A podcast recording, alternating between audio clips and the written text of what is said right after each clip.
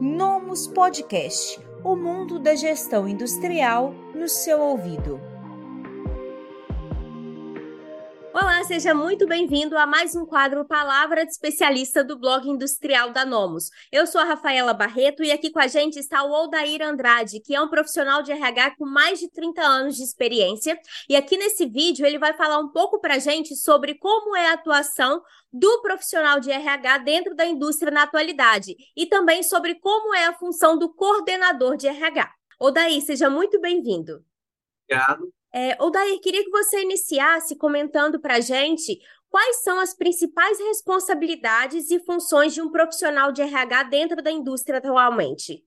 Olha, atualmente é, o, o, RH ele tem, que, ele tem que ser esse parceiro de negócios cada vez mais próximo da empresa. Ele tem que realmente viver o negócio, né?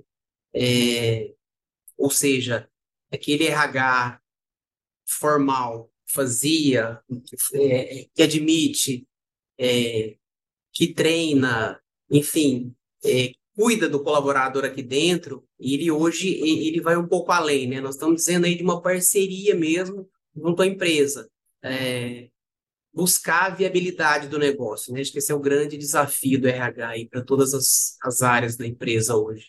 E pegando esse gancho dos desafios, é, quais são os desafios que estão dentro dessa responsabilidade que você comentou, que é, é assegurar a viabilidade do negócio? Quais são o, os pontos de desafio no dia a dia que hoje o profissional de RH encontra?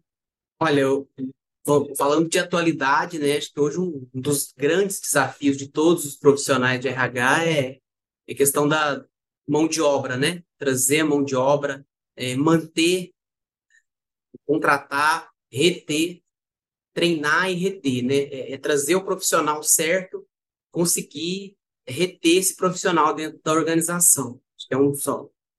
É, se eu fosse elencar entre os pontos, seria o ponto mais relevante hoje e mais desafiador para o RH.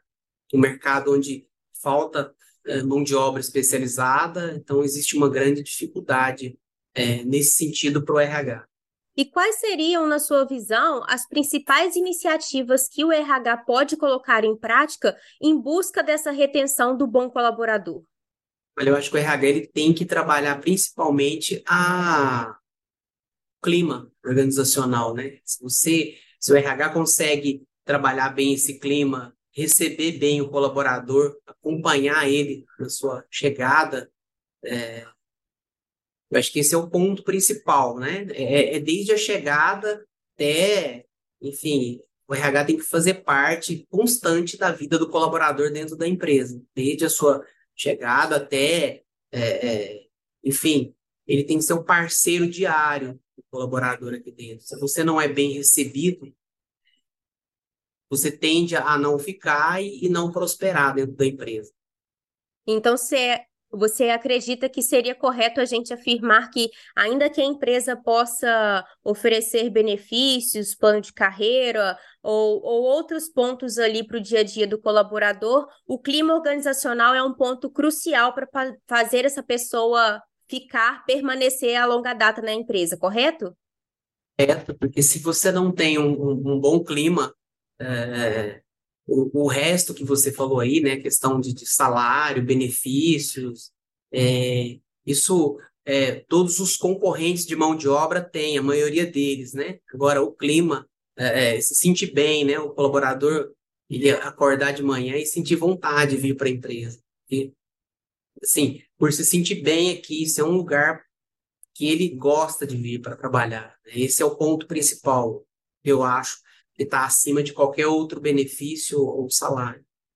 Odair, quando a gente fala de recursos humanos, gestão de pessoas, é, as atividades que estão envolvidas nessa função, elas às vezes podem parecer um pouco abstratas para quem não é da área.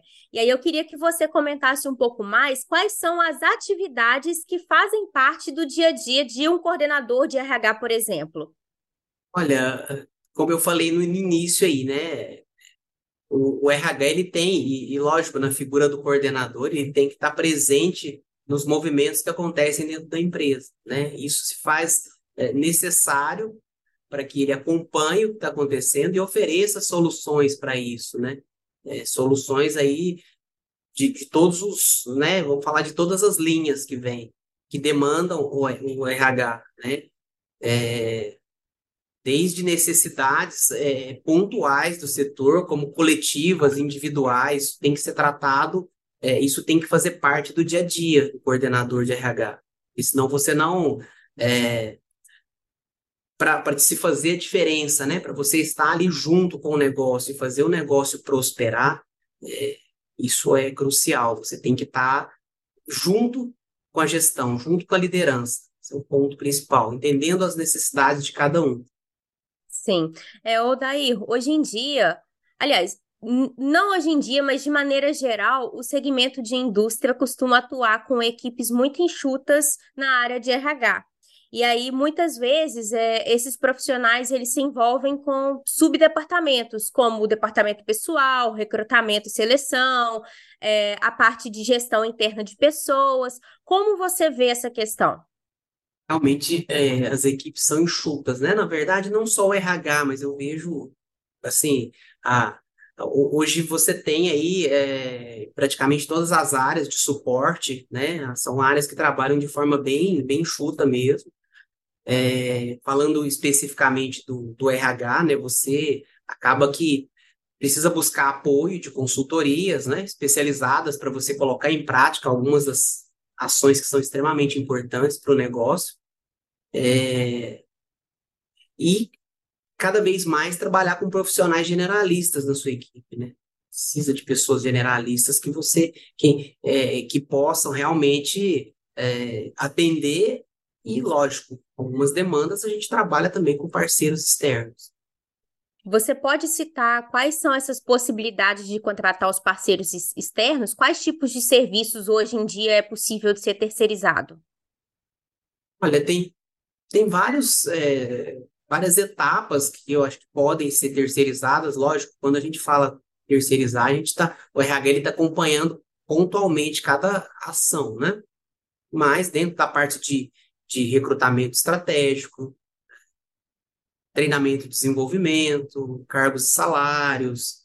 Então, você utiliza suporte de consultorias para te auxiliar no processo, e lógico, quem vai manter é a sua equipe. Mas é, esses são alguns exemplos de, de situações em que você pode e deve recorrer a profissionais especialistas para te ajudar.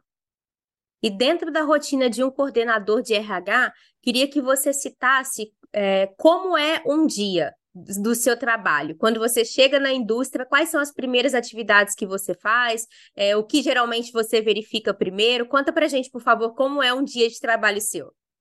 Olha, a rotina, quando você chega na empresa, você já normalmente se depara com algumas pendências, né? Precisam ser resolvidas de forma mais, mais imediata, principalmente na indústria, né? A indústria, ela trabalha 24 horas e mesmo em casa, a gente às vezes está... Você não para, apesar de não estar aqui, mas chegando aqui é, é verificar primeiro as pendências que são é, importantes, que aguardam algum tipo de decisão, alguma tomada de decisão, né? Fazer reuniões rápidas com as equipes que estão ligadas ao departamento, é, RH, segurança do trabalho, enfim. E a partir daí você. É, existe uma. É complicado falar da rotina, né? Porque são.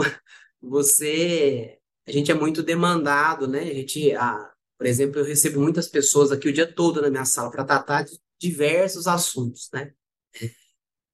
Principalmente assuntos de, de, de dificuldades entre colaborador e gestor, enfim, algumas tratativas que fogem à regra do que é comum a gente estar tá utilizando, e, e, enfim, tentar é, é, é, do início ao fim você tentando viabilizar as coisas, né? Ah, é, é viabilizar uma situação ali para que aquela determinada área não pare, é, é buscar um recurso para que outra entre com uma operação um pouco diferente.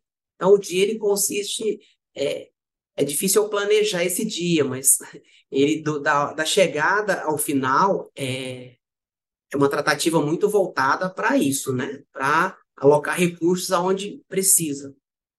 E na sua visão, quais são as principais habilidades ou competências que um profissional de RH precisa ter hoje em dia para fazer um bom trabalho? Olha, né, tem que ser muito resiliente profissional de RH.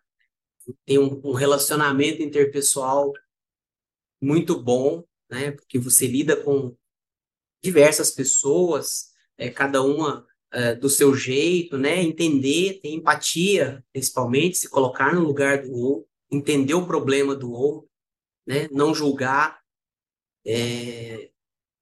porque com isso você consegue é, fazer parte da solução, né? É, é ser um, um bom ouvinte, a gente tem que ouvir muito, às vezes falar menos, ouvir mais, porque quando você dá a chance da pessoa falar, você aprende com a situação e consegue buscar uma melhor solução para aquele assunto, né? Então, é, são alguns pontos que eu acho que são imprescindíveis para um coordenador de RH e para uma área de RH também. Né?